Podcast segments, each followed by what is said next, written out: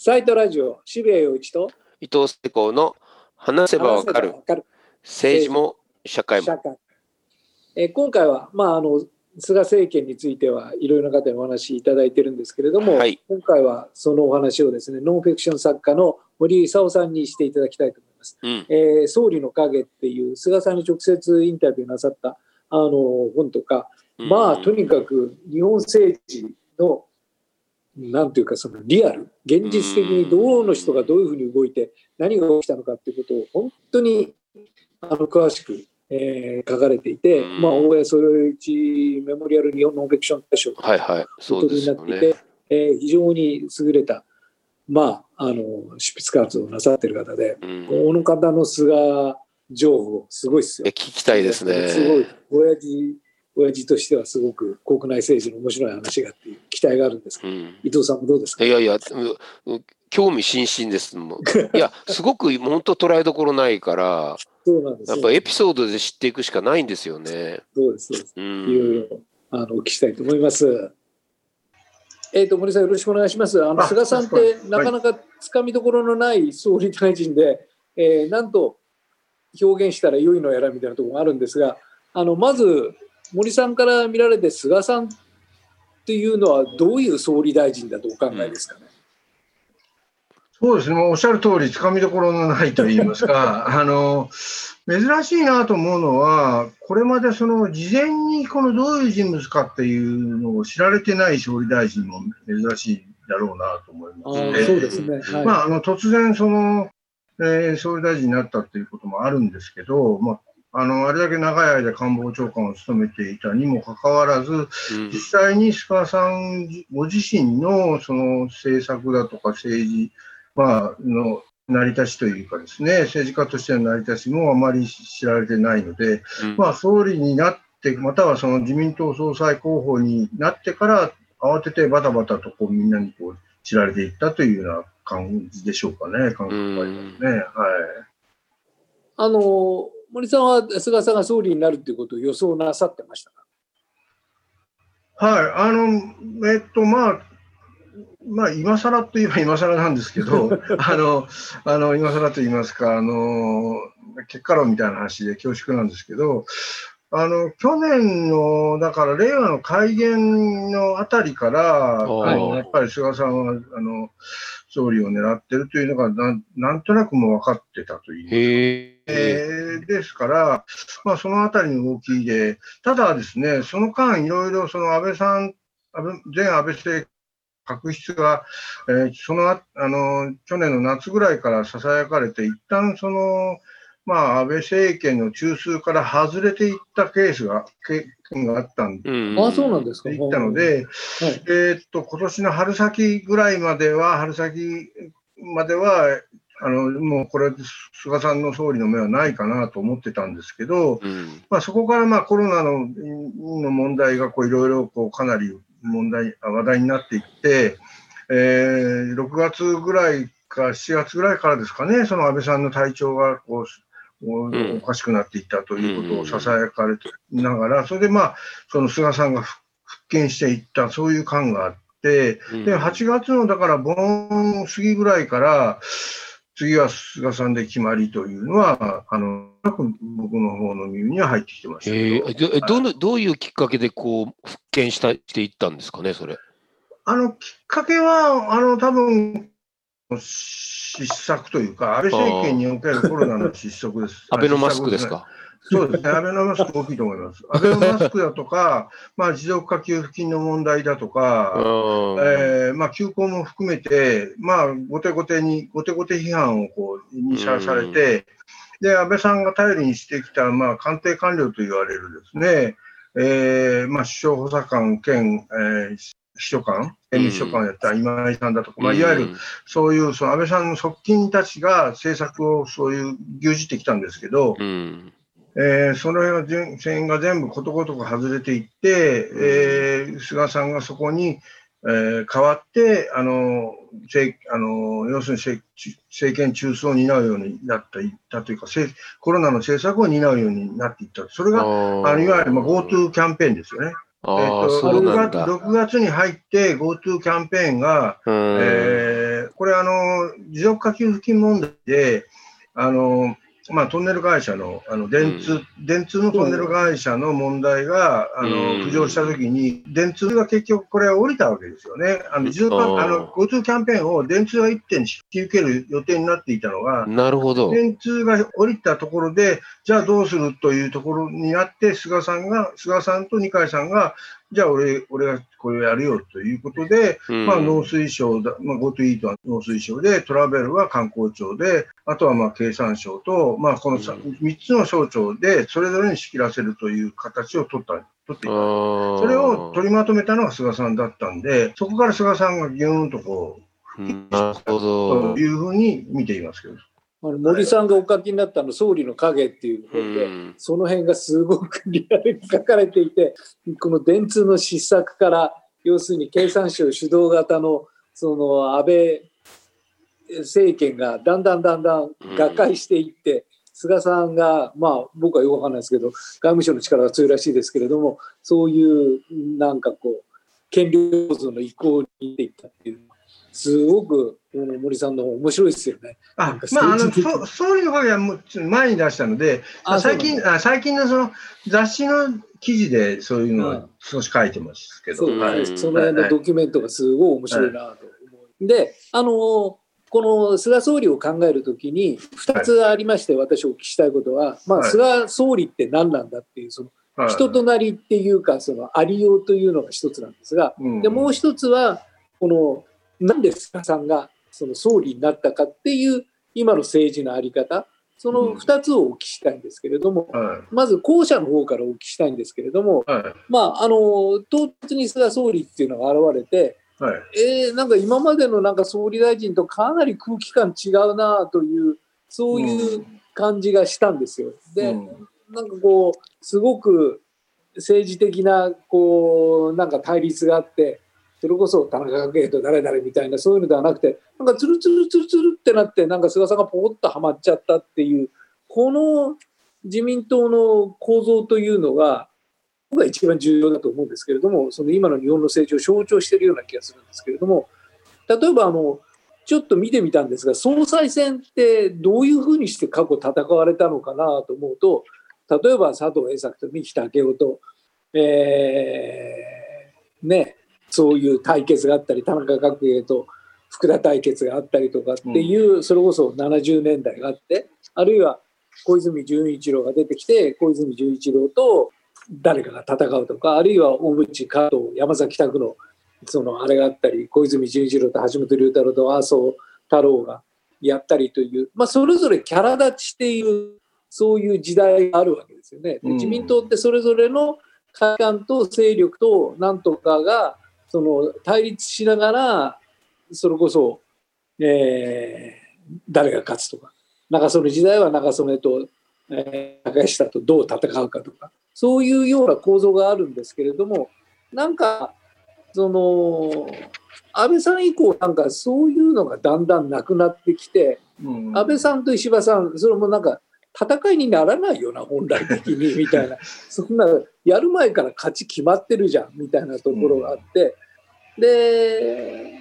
なんか様子がおかしくなってきたの自民党の総裁選そのものがあって、うん、で今回はもう菅さんと岸田さんと石破さんっていうそういう戦いででこれみんなキャラ立ってねえなというそういう中でなぜか菅さんが377票取っちゃったっていう。そういう結果が生まれてなんかこの自民党の総裁選っていうかその首相を選ぶっていうシステムというかそういうようなものがなんか変わってきちゃってるなというもう簡単に言うと誰でもいいっていうかその自民党っていうシステムと今の政権構造がある限り誰が来てもいいよと。で誰が来てもいいんだけれどもその誰が来るっていうのはそのいわちの総裁選の対立の構造ではなくてなんかそのいわゆる自民党内におけるその微妙なパワーバランスとなんていうか忖度の世界で決まっていくっていうなんかすごくこう首相の選び方そのものが変わってきたところで、まあ、本来的にはならないような菅さんっていう人た人が総理になったんじゃないかっていう気がするんですよね。例えば小泉純一郎の対抗馬として菅さんが現れる。だろうなみたいな。あるいは安倍晋三の対抗馬として現れる。あるいはそれこそ田中角栄や福田何がしとかという対抗馬として菅さんみたいな人が総理候補として出すかっていうと、まあないだろうな。まして圧勝するなんて構造はないだろうなという。ああ、なんかそうするとなんか日本のなんか権力構造そのものっていうシステムそのものが変わっちゃったことの象徴が菅さんなんじゃないかなっていう気がするんですけど、どうですか、それ。うんそうですね、まあ、今回の総裁選を見ると、これはまあ今までとは全く違うというのはもうおっしゃる通りで、うん、えー、なぜこうなったのかということなんですけど、これは要するに、まあ、僕はあの、まあ、他の新聞のインタビューなんかでもこう言ってますけど、要はまあ安倍安倍の居抜き内閣に近いんですよね。つまり、うん、菅さん自身も言ってるけど、うん、まあ、要はあの菅政権のけあ、安倍政権の継承だと言ってますけど、だから、あの総裁選そのものがこれ、もう実は茶番で、そう初め初めから決まってた話なんですよね。うん、あの事実上の後後継指名を安倍さんがやったわけなんですよ。うん、あのでもそれはもう分かってるんだけれど、だからなんとなく総裁選をあやらなきゃいけないから、みんなマスコミがその盛り上げて、その まあ、あの石破さんもあのまあ、その岸田さんも当て馬のようなもんですよね。あのそれはもう見る人が見ればすぐ分かってた話なんで、あのそうまあ、いわゆる総裁選の、えー、がなぜこうなってしまったのかというと、やっぱりそれは長年のその安倍安倍政一強政権の7年8か月続いた安倍一強政権の、えー、弊害といいますか、その中で、いわゆる安倍安倍さんに対する対抗馬っていうのが自民党内にもいなくなった。まあもちろん野党の低たらくで野党もいないということで、うん、えー、中でその安倍安倍さんが、えー、実はこれその、まあ、コロナ対策で失敗して、まあ、体調悪くなっていっていた中で、えー、事実上、まあ、政権の放り出しだと僕は思ってるんですけど、放り出す中で、じゃあ次誰に任そうかとしたときに、まあ、菅さんしかいない。当初は岸田さんというふうに想定してたんだけど、まあ、自民党内の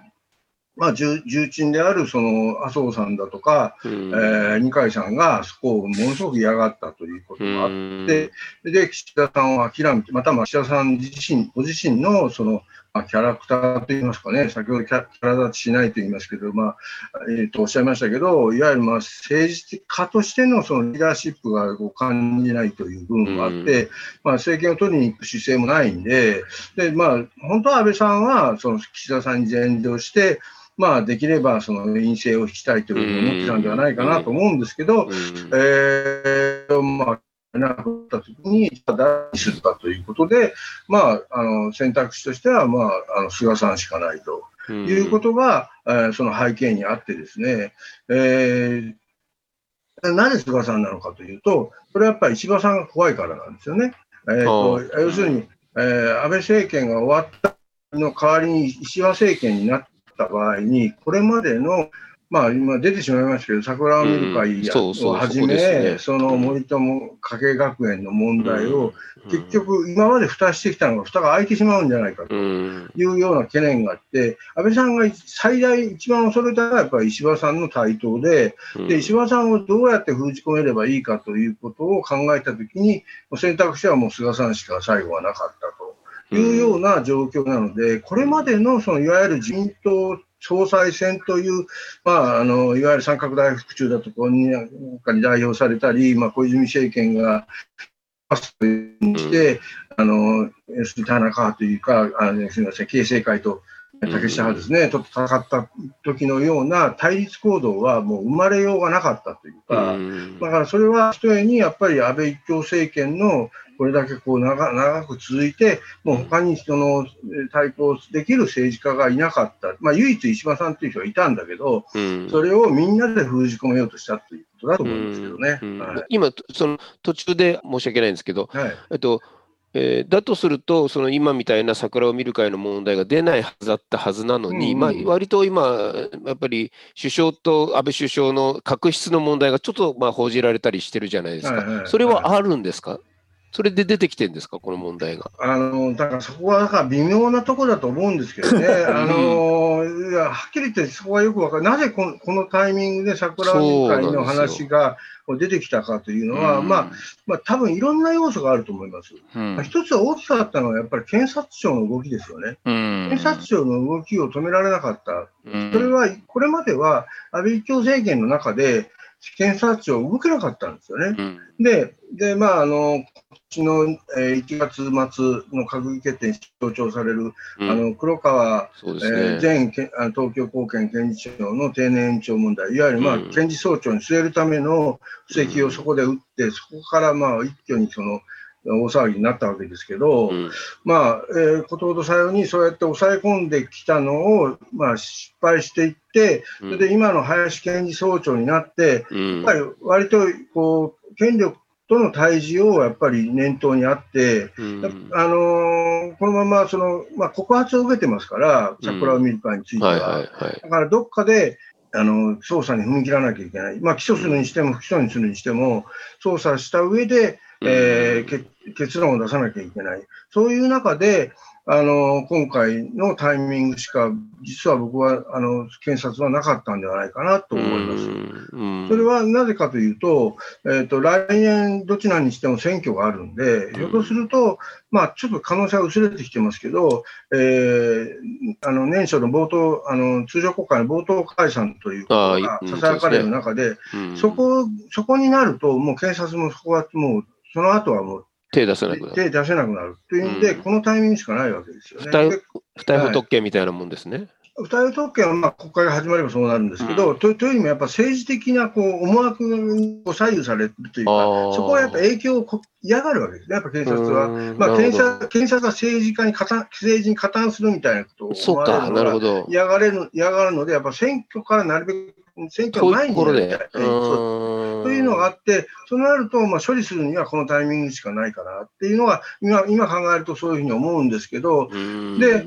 まあ、ただ、ただその権力構造が変わってきて、これまでの安倍一強政権とは変わって、うん。やっぱりそれで、それでその検察も、えー今までよりやややもっと独立した組織にならなきゃいけないというこう自負が芽生えてきて、うん。でその中でやっぱりあのやっぱりなあなあにはできないということで、今回、その要する領収書問題みたいなものを、えーえー桜を見るから前夜祭の領収書問題みたいなものをもう出してきて、えー結論付けようかというような、なるほど。えー動きになったんではないかなと、そこにその、まあ、あの安倍さんと菅さんの関係性っていうのは、えーどうえー影響しているかっていうのは、これははっきり言ってよく分かりませんけれど、まあ、少なくとも菅さんはこの検察の動きを了承してますね。そういうことですよね。はいそういう感じしますよね。うんはいだからするする。やっぱりあれなんですよね。だから、その、本当菅さんというのは象徴的な方で、えっ、と、森さんがおっしゃったように、その、安倍政権が長くいることにおいて、その権力構造がすごく変わってきてしまったっていうのは本当にそうなんですけれども、では安倍一強であるならば、安倍さんが権力を持ってるはずじゃないですか。うんで安倍一強であれば、安倍さんが後継指名をして、岸田さんにやればいいわけです。うんでそれは安倍一強にもかかわらず、安倍さんの意思ではどうにもならないわけですね。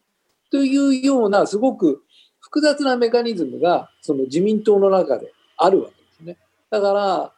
誰でなければいいっていう、その安倍さん自身さえ権力を持っていない自民党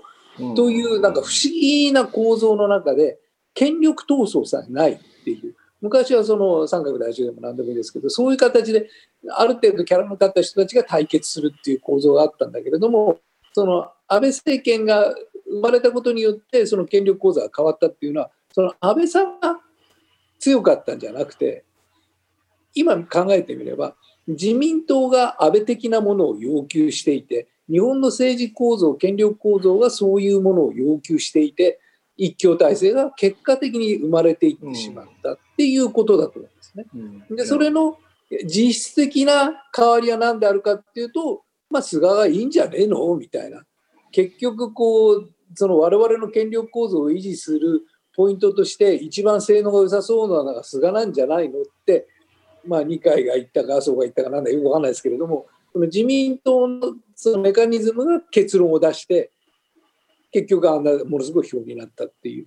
非常になんかへんてこなすごくその今権力構造になったような気がしていてすごいしょうがないんですけどねなんか安倍さんが強いわけじゃないのに、うん安倍一強って言っているそうですね。そこがうん。すごい面白いんですけどね。まあ、所詮やっぱり安倍さんも消去法で選ばれた。自民党総裁なんですよね。うんで、だから、まあ、要要は、まあ、野党が弱いっていう中で、まあ、いろいろこう、最ね、行幸が、あの、いろいろ重なって、あの、安倍一強が作られたっていうことですよね。あの、うんだと思いま、まさしくそうだと思います。うんだから、それの代替わりが菅さんであって、うんだから、きっと菅さんも後継指名はできないんだと思うんですよ。結局、これだけの票を持って、もっと自民党の摩訶不思議なメカニズムの中で、誰だか、なな何さんだかがまた現れる可能性があるわけです。だから、こうこの日本の独特な権力構造っていう、まあ、自民党、まあ、野党が全く機能してないっていうのはすごく大きい要素なんですけども、これがすごく菅政権ということを考える上において重要な感じがするんですけどね、なんか日本の政治と自民党が今ここにいるっていうのが、まあ、小選挙区制とか、あるいはそのいわゆるキャラ立ちの人たちが出ない、そのなんていうか、いわゆる2代目、3代目がものすごく大きくなったっていうのは、それは確かにそのその症状としてあるかもしれないけれども、基本的な原因がなんかすごくどこにあるんだろうっていうのがすごく知りたいんですよね。なるほど。うんやっぱりそういう日本の政治の根本的な変化の象徴が菅さんという感じが非常にするんですけどね。うん、だから菅さんは俺なんじゃねえの？っていう感じだったと思うんですよね。要するに俺が行くんだっていうよりもあ結局この安倍の後継者って俺なんじゃねえの？あ手挙げようっていうそんな感じがしたんですけどね違うんですかね？うん、まあ、僕は、まあ、その、菅さん自身を見てきて、ええやっぱり野心は感じますね。あの、やっぱり野心のある人で、うんあのそれをまあ隠してきたのはなるほど。隠してきたけど、今、今出出つつあるってことですよね、じゃあねそ。れはもうもろに出してますね、今。だから、あの、安倍さんよりもむしもっと独裁的というか、まあ、その恐ろしさはやっぱり感じますよね。それはやっぱりその人事を操ることによって、えーまあ、究極のその人事、まあ、要するに人事権者が総理大臣ということですよね。うん。で、まあ、あのいろんなところでやっぱりいろんな人事を操って、えーここまで来た人で、よくよく見て見てみると、えー権力志向の非常に強い人で、うん。えーまあ、取りにあの要するに総理大臣になりたいっていう願望が非常に強かった人なんだなっていうのをああなるほどね。今になって感じますね。まあ、誰でもそうでしょうけどね。はい。まあそう、はい。政治家になる以上はそうなんでしょうけど、どうなんでしょうね、だから自民党の権力構造がこのこの10年、20年の間に、まあ、本当に安倍さんがそれの象徴だったんですけども、それの後継者が菅さんだと思うんですけども、変わっちゃった感じがするんですけどね、だからもうおっしゃったように、本当に消去法でなった人が一強みたいな言われ方をして、でも何が一強なんだろうと思ってたら、やっぱり後継指名もできない、実はあんまり一強でもなかった。でも自民党は相変わらずこうやって動いているっていう。そのメカニズムがすごいよくわかんなくて、それをちょっと森さんに聞きたかったんですけど。うん、そうですね。まあ、メカニズムっていうか、僕も、あの、ただ僕はその、後継指名してると思ってるんで、でああそうなんだええ実際に、あの、まあ、要するに菅、あの、岸田さんを諦めたっていう段階で、うん。でもう菅しかないっていうのは、これだから、7月の終わりといいます。か、まあ、8月に入ってからもう菅一本で、で、あの、結構、まあ、反対意見もあったんですけど、うん。あのまあ、菅ちゃんにしたいというふうに、え周囲周囲に安倍さんは漏らしていたので、だから事実上のこ、それはだから、麻生さんもそれ知ってるわけですよね。麻生さんは、もともとその菅政権はには反対してたので、あのでもあ、あまりにもやっぱりあの安倍さんがうんもう菅さんにしかないと、まあ、岸田さんになれない以上、まあ、茂木さんという説もあったんですけどね、茂木さんはんだ 6, 6月の段階では、茂木さんはどうっていうのは、実はあの安倍さんがあの打打診してるんですよね、へえ。あのその自民党内で。うん。ちょっと昔の自民党っぽいですね。そうですね。あじゃあ、昔の自民党だと思いますよ。そういう意味で言うと、完全な密室密室談合政治で決まったわけで、うん。でだから、あのー要はその、菅さん、まあ安倍さんの思惑としては、菅さん、菅政権を自分が割とコントロールできるとうん。そういうことだったんでしょうそういう。実際に、あの組閣も安倍さん結構口出ししてますんでね、うん。今回の組閣。ええ。うんだからいろいろあれも、あの時に、要するに、実あの菅さんはその求心力をどんどん失っていっているわけですよ、あの自民党総裁選後に、総裁選、あの総理総裁決まったあたあたりから、組閣、組閣でかなりちょっと二転三転してるんで、求心力を失う。そ、そこには安倍さんがやっぱり口出ししてるんですよね。なるほど、なるほど、なるほど。で、そうなって、そうなっていって、その後にも、その、まあ、最近になって、やっぱりその、安倍さんの再々登板っていうような、そうそうですそう。いうあの雰囲気も醸し出してきてて、うんあのまあ、実際そういう動きもあったんですよね。うんででで、そういう中で、今回の桜を見る会の話が出てるんで、これはやっぱり菅さんの仕掛けじゃないかというような そうなんですよ。説説が流れるわけですでもまあ、さすがに僕は、その、菅さんが仕掛けたっていうのは、じゃあ自分にもやっぱか跳ね返ってくることなんで、それは仕掛けたとはないとは思うんですけど、了承はしたと。うんそう、あの、分かっていた了承をして、まあうん、それはいいんじゃないだったんではないかなという気がしますね。また次が100代なんですよね、99の次で。もうそこなんかいかにも安倍さん欲しがりそうなうん総裁のね、なんか。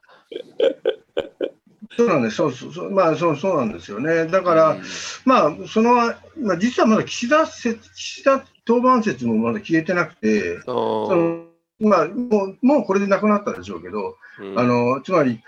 菅、岸田、安倍っていう、そのそこの順番までささやかれ始めていて、あーええあのすごいな。でまあ、その選挙次第ですけど、うん。そういうふうなこう雰囲気が自民党内でもう流れていて、うん。えーまあ、す安倍菅さんにとってはそれは面白くないわけですよね、さすがに。まあだ、やってるわけだから。ええだから、まあ、その菅仕掛け説が出るわけですけど、うんまあだから非常にそこは本当に微妙でよくわからないところですね。うんでもこんな風になったら、あ安倍さんはと次取れるんですかね、こんな、ここまでもうあもう安倍さんはこれで終わりです。終わりですよね。はっきり言って、あの、いや、えーっと、もう生命終わ終わりに近いですよね。うん、やっぱえーっと、りそうですね。僕は見てます。えーうんただ、まあ、今後の対処の仕方でしょうけどね。うんひょっとすると、あの、議員辞職するんじゃないかなっていう気もします。なるほど。で、引退して力をも残しておくっていう線しかないってことです。まいや、また復活することもありありえます。ああ、なるほど。うん急ぎだ。そうそうそう。いや、でも、やっぱりここで自分の心書のしあのしあの身体のしあの、うん処し方によっては、うん、あの終わっちゃうってがいう。終わっちゃう、またはまた復活の芽も出る。でもうん一旦終わりですよね。うん、なるほあど。の一旦終わりだと思います。あのうんここまで嘘がバレちゃったら。そうですね。はいはい。なるほど。あの、まあ、何度も繰り返したあれなんですけれども、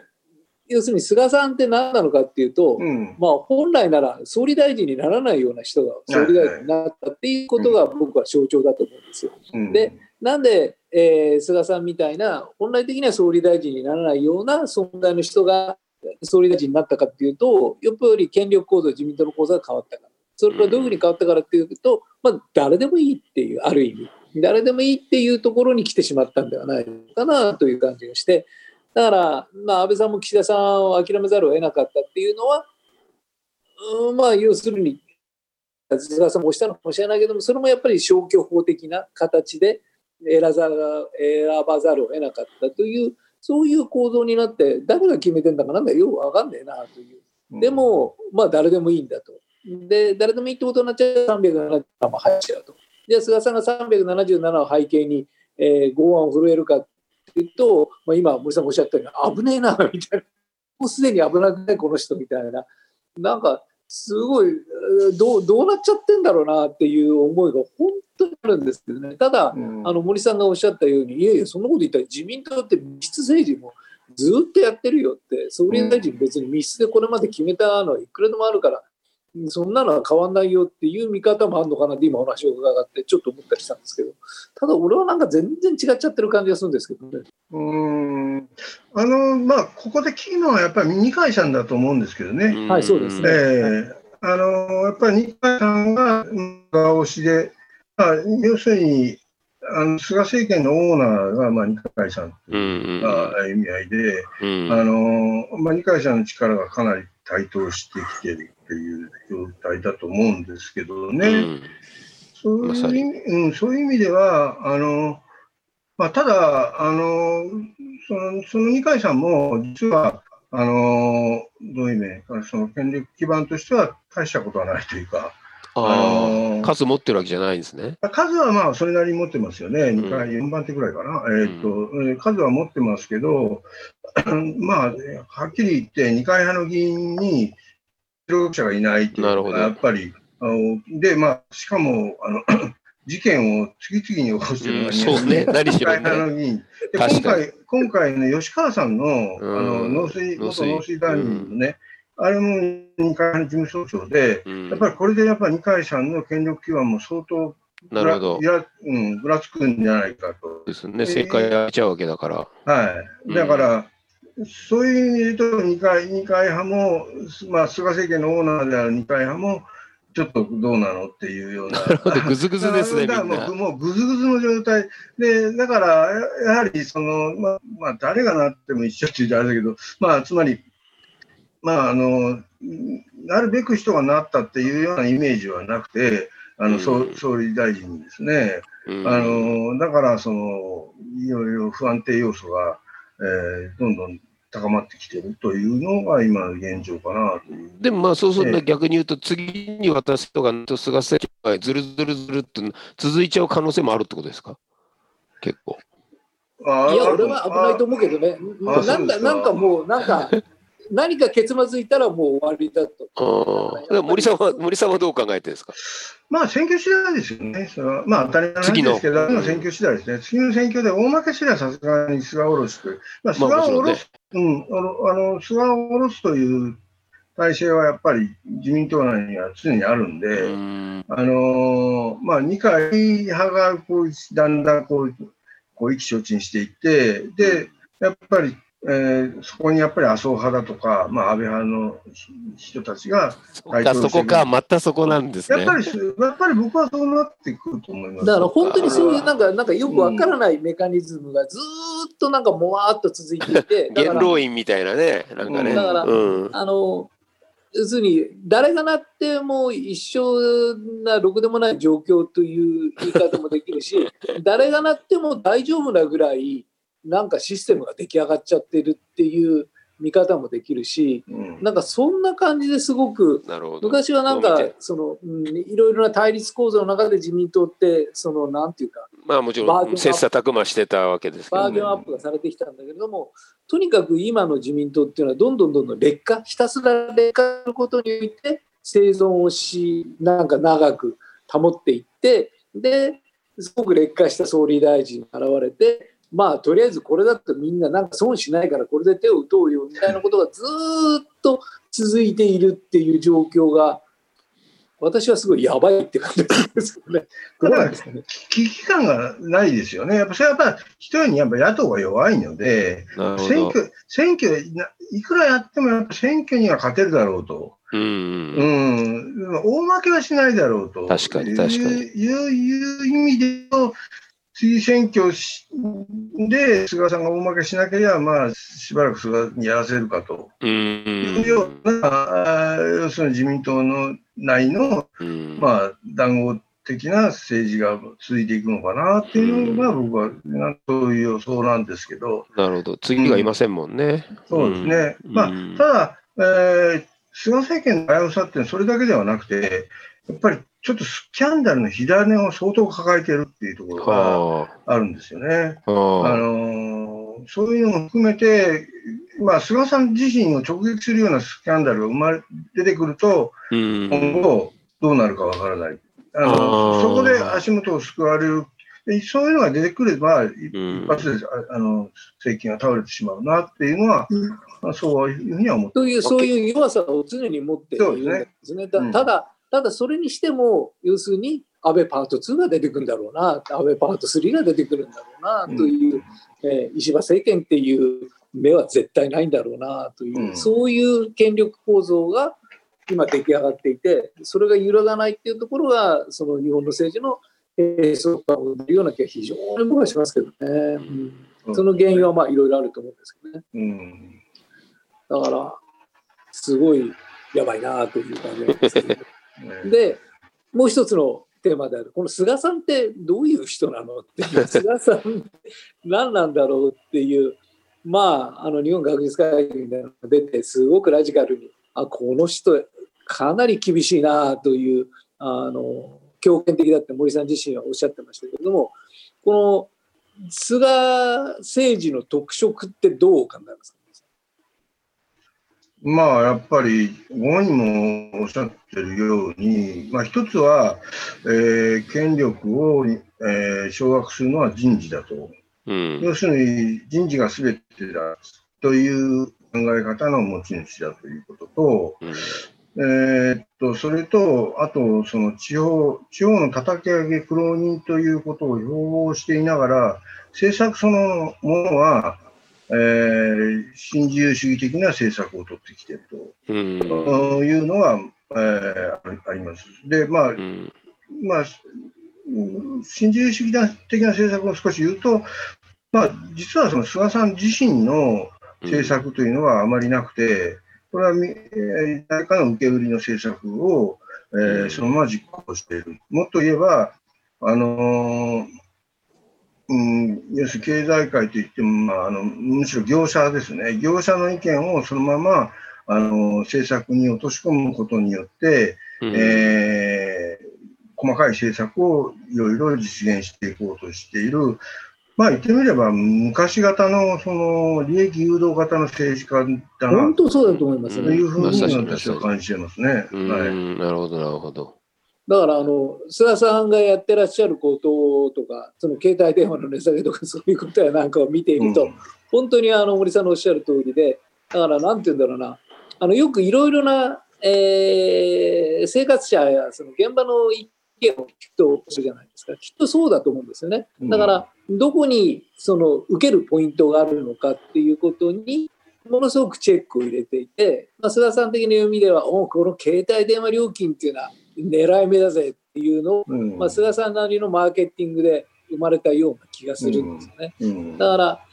それがすごくあの本当に昔のその国政レベルではなくて小さな共同体それこそ村の共同体みたいなもののなんていうか統治メカニズムで例えば村の、まあ、村か市かなんかわかんないですけどやって市長かなんかやってどう今最近市民はどんなことを思ってるのかねとかなんかあの大きなスーパーの駐車代が高いって言ってますよ。これはいかんな。じゃあ今度はその駐車料金を半分にするっていうのはどうだ。さあ市長それいいアイデアですね。でどうもあのスーパーってのはすごく儲けてるみたいだからこの駐車代を半分にするって言えばそれはみんなの利用頻度も上がるし喜ぶしスーパーは儲かってる。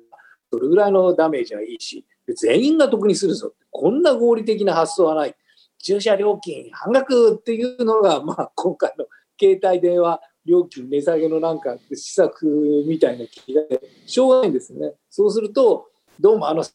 ーパーになんか、えー影響力を発してくれた、まあ、3回さんだか4回さんだかってあの方はすごく偉い人だ。でもあの方の使っているタクシー使ってるタクシー会社はなんか赤字らしいです。それはいかん。じゃあ市民にタクシー代が半額になるチケットを渡そう。そうすると市民もタクシー代をすごく荒れるし、あの三海さんのタクシー会社もすごく儲かる。これでタクシー半額キャンペーン、GoTo タクシーをやろうみたいな。うん、で、みんなが得をした。なんと俺は合理的な発想なんだ。そういうことばっかやってるような気がするんですけどね。で、全体の経済的メカニズムがどうなってるのかっていう、それはよくわからんな、みたいな。でもみんな市民も喜んでるしあの三海さんの会社も儲かってるし何もかもうまくいったなこれで税収でも上がれば最高じゃないかっていうなんと俺は合理的な発想なんだろうっていう政治ばっかやってるような気がするんですけど違うんですかね？ええ、まあそうですね、そうだと思います。いわゆる、まあ、業者の言い分を聞いてるっていうのが、まあ、あの、まあでも、まあ言ってみれば、それはその多分、あの、菅さんの原体験といいますかね、あの、もともと菅さんは、あの、この彦三郎さんの、えっ、ー、と、神奈川県選出のですね、えー、秘書からスタートしてるんですけど、うん、まあ、この、この彦三郎さんっていうのは、まあ、もともと運輸族で、あの旧国鉄改革だとか、うん、えー、そういうのをやって、まあ、中曽根派の重鎮として国鉄民営化を手掛けた人なんですよね。うん、で、えー、その中で菅さんは秘書として、えー、いわゆる陳情受付係になって、いわゆる国鉄担当、国鉄、まあ、後の JR 担当になっていったり、まあ、私鉄、えーまあ、東急や京急や、えーまあ、横浜のですね、あと、まあ、相鉄とかいう、そういうまあグループの、まあ、担当窓口として、陳情受付係になって、で、まあ、あの当然、その工事なんか、あの鉄道工事なんかがあるんで、まあ、それでそのゼネコンとの付き合いも深まっていく、まあ、いわゆるまあ業者との付き合いが深まっていって、それを、まあ、後にその市会議員になったときに、あのその陳情を受け付けて、それを横浜市会議員として、横浜市政の中で政策をどんどん実行していったわけですよね。まあ、陳情を、まあ、政策に落とし込め込んでいく。で、それによって自民党市会市市議団の中で力をつけていくという実体験があって、そこでその横浜市議団ってものすごくあの金が潤ってですね、自社自社ビルまで建ててるんですよね。だから日本全国初初の市市会議員団の自社ビルを建てる。でまあ、それは、菅さんはまあそういう立役者といえば立役者なんだけど、まあ言ってみれば、それはその業業業者からの献金なり、そのそれで潤って、それでややったっていうだけの話なんですけど、で、ね、まあ、その実体験があるんで、それを国政に持ち込んでるというふうに僕は考え、ね、そう、本当そういう感じがするんですね。なるほど、なるほど。わかりやすいですね、そこはね。うん、で、まあ、国政になってからはですね、国政に入ってからは、まあ、菅さんのそういうこう理論的支柱が、やっぱり小泉政権時代の竹中さんに、そうなんですよね。うん、えー、だから、その、えーまあ、当時、まあ、IT バブルとかもいろいろ言われましたけど、いわゆる今今に通じるデジタル化ですね、うん、あのそういうそういう業者たちが、まあ、竹中さんの周りにたくさんいて、でまあ、で竹竹中理論を、えーまあ、菅さんが実践していくと。まあうん、そのえーと、小泉政権時代の総務大臣が竹中さんで、副大臣が菅さんという、まあ、そういう、まあ、実はそれは指定指定が逆今、逆転してるんですけど、うん、まあ、もともとの理論的に政策の理論は、その竹中さんの、または、もっと言えば、その高橋洋一さんという方がいらっしゃいますけど、そういう方々が、え授けて、えー、まあ、業者の言うことを、まあ、ちょっと意見を聞いてみろよというんで、例えばさっき言った携帯料金の話で言えば、三木谷さんなんかの話を聞いて、やっぱり携帯料金を下げなきゃいけないというような、えー、その政策をこう実行していく。まあそういうパターンだと思います。だから、ええ、本当にそれこそもう、もうはるか諸外国において終わってしまった新自由主義みたいなものに、まあ、すごく一見合理的なんですよね、新合理主義、うん、新自由主義って。結局合理化するとみんな得して企業も儲かるし、あのユーザーも儲かるからそれいいじゃないかって、菅さんはすごく合理的なことが大好きなんで、で合理的なことでなんか物事がうまくいくっていうことを自分が先導して進めていくっていうことになんかエクサシーを感じてるし政治家としてのなんかアイデンティティを持ってらっしゃるみたいなんですけども。ただまあその前提になるのは要するに世界でそういうの崩壊しちゃったっていうのはその経済成長がない限り意味がないわけで要するにその資本主義に限界があるとかもうマイナス成長になってるとかそれこそ人口が減ってるとかなんとかっていう大きなトレンドの中においてはもはやなんかもう空想に近いそういうロジックなんだけどもまあ、そこは見られないというか、まあ、とりあえずはとにかく合理化していって最終的に利益が出るんだと。そこでいろんな人が儲かるんだっていうやっぱりそこに執着しちゃってるんですよね。で、それによっていろんな歪みが生まれちゃってるんですけども、まあ、そういう発想ないですよね、あの菅さんの中にはね。対極的な発想はないわけですよね。その一つ一つこう 言われると、その政策、やっぱり受けるわけですよね。まあ、北陸にしても受けるし、まあ、デジタル化にしても受けるし、まあ、犯行はない方がいいよなとか、まあ、まあ、そういうような、まあ、つまり、まあ、自分自身でその考えた政策じゃないから、うん、やっぱりこの政策の芯があんまり感じられないっていうか、つまりこういうふうな、要するに経済に導きたいとか、こういうふうに国家像を選びたい、例えばこういうふうに格差社会をなくしたいというふうなことの、あのつまりこう、あの青写真というか、そういう大きな図を、あの絵を描けてないまま、細かいところをこうやっていってるというようなイメージなので、どうしても政策はいつも細かいものが出てきて、それをやった、これをやった、やったと言うんだけど、実際はどうなんですかね、もう無理な政策も結構多いんだなと思います、ね、そうですね、ですから、大きな構造の変化と全く真逆のことをやっているわけですから、うん、だからそれはいろんなものの歪みが出てきちゃうんですよね。うん、あと、まあ、最初におっしゃってたんですけど、まあ、その人事に対する非常に冷酷なアプローチ、彼にとってはそれがすごく、なんというか、その運営のポイントになってるみたいなんですけれども、それがまあ日本学術会議においてすごくラジカルな形で出ちゃいましたけれども、やっぱりその辺っていうのも、そのなんていうか、そのなんていうか、その影の、それこそ影の総理じゃないけれども、えー、黒子の時代でそれをやるのだと、まあ、可愛がれる、お前はちゃんとその厳しい仕事やってくれていいなっていうあれなんですけど、前面に総理として出てそれをやっちゃうと、まあ、結構バッチングに合いますよね。で、ところが、ところが彼にとってカードが技術がそれしかないからそれを使わざるを得ないって、なると危ないなこの人って気がするんですけどね。うん、まあだからそれも菅さんの独特な成功体験に裏打ちされてるのかなという気がしますよね。まあ、所詮やっぱり官僚は言うこと聞いてくれる、まあ、要するにそれで人事で動かせば言うことを聞いてくれる。だから、うん、えー、それはもう横浜市会議員代からそうですし、うん、今の横浜市政も、今、菅さんのが牛耳ってると言われるぐらいですから、今だに。で、まあ、あの、官房長官時代は特にそこは、あの要するに内閣人事局っていう、うん、そうですね。うんまあ、杉田さんが人事局長ですけど、あのそれで強調されるように、まあ、要するに菅さんに睨まれたら飛ばされてしまう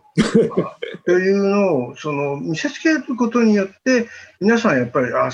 やっぱ怖い人だと思う、まあ、環境は特にそういうふうなこう修正になってしまってやっぱり免事服配がになるわけですね、うん、あのふるふるさと納税なんかがいい例なんですよね。うん、ふるさと納税はあのまあ、菅さんが提唱した今、実は提唱者は違う人なんですけど、まあ、提唱したことになって、まあ、まあ、詳しく言えば、もともと提唱したのは福井県知事の西川さんで、でそれを、えー、高橋さんが、えー、それを見た高橋さんが菅さんに、えー、授けたという、高橋洋一さんがね、授けたというふうに言われてますけど、えー、そうです、そうです。と言われてる。で、まあ、えー、まあ、その中で、まあ、自分がただまあ自分がやったやったということを ずっと言い続けてきてるわけだからなななんとか無理無理やりにでも広げなきゃいけないということで2015年あたりにかなり広がっていくわけですけど、うん、13年から15年にかけて。ででまあ、ただ、その返礼品がもう過度にもう、うん、一時まあ、今は規制されましたけど、あの結局か、金持ち優遇けどななりかねななりかねない、あのふるさと振興でもな、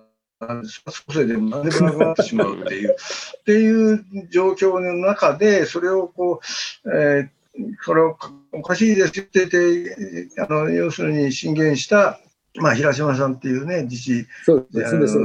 務局長の自治、えー、が、まあ、左遷されてしまうというような、そえそうだたそれはね、周りの人がみんな見てるので、うん、もう、要は菅さんに立てつくとこうなるっていうことになって、やっぱり菅さんにはあんまりこうものを言えませんねめちゃくちゃ怖いですよね。だからそう、だからそれが続いてきてるわけですね。だからそれをうん今回の学術会議でも実践しているわけですよ、ね。GoTo でもね、GoTo でもそうですね。ね、やめないですもんね。だからそうなんですよ。だから自分はそのぶれない政治家っていうのを売りにしてるけれど、だそこを売りにしてる以上、やっぱりそこはなかなかぶれると自分の吸収に落ちてしまうっていうう。んだと思うだけど、それは無無茶な政策だから、それはでも、そうですよね。ざるを得ないところあるんですよね、いや、やっぱりね。そその通り、その通り。うん。まあ、GoTo にしても、やっぱり誰が考えても今やるべきじゃないだろうと思うんだけど、うんねやっぱり危険なのになかなか引っ込めないですよえ、ね。うん、込めないですね。まあ、今日わかりませんけどね、今日の会見、うん。どうなんのか。まあでも徐々に引っ込めざるを得なくなるんじゃないですかね。なるほど、実質ね。えうんでも実質、まあ実際だいぶもう引っ込めてますもんね。あのうんそうですね東京もなんか自粛みたいな形東京はダメとかね、いろんなこと言って、そうそう。すんごい姑息な言い方で、うんか変わってってんですよね。わかりました。じゃあ、あの、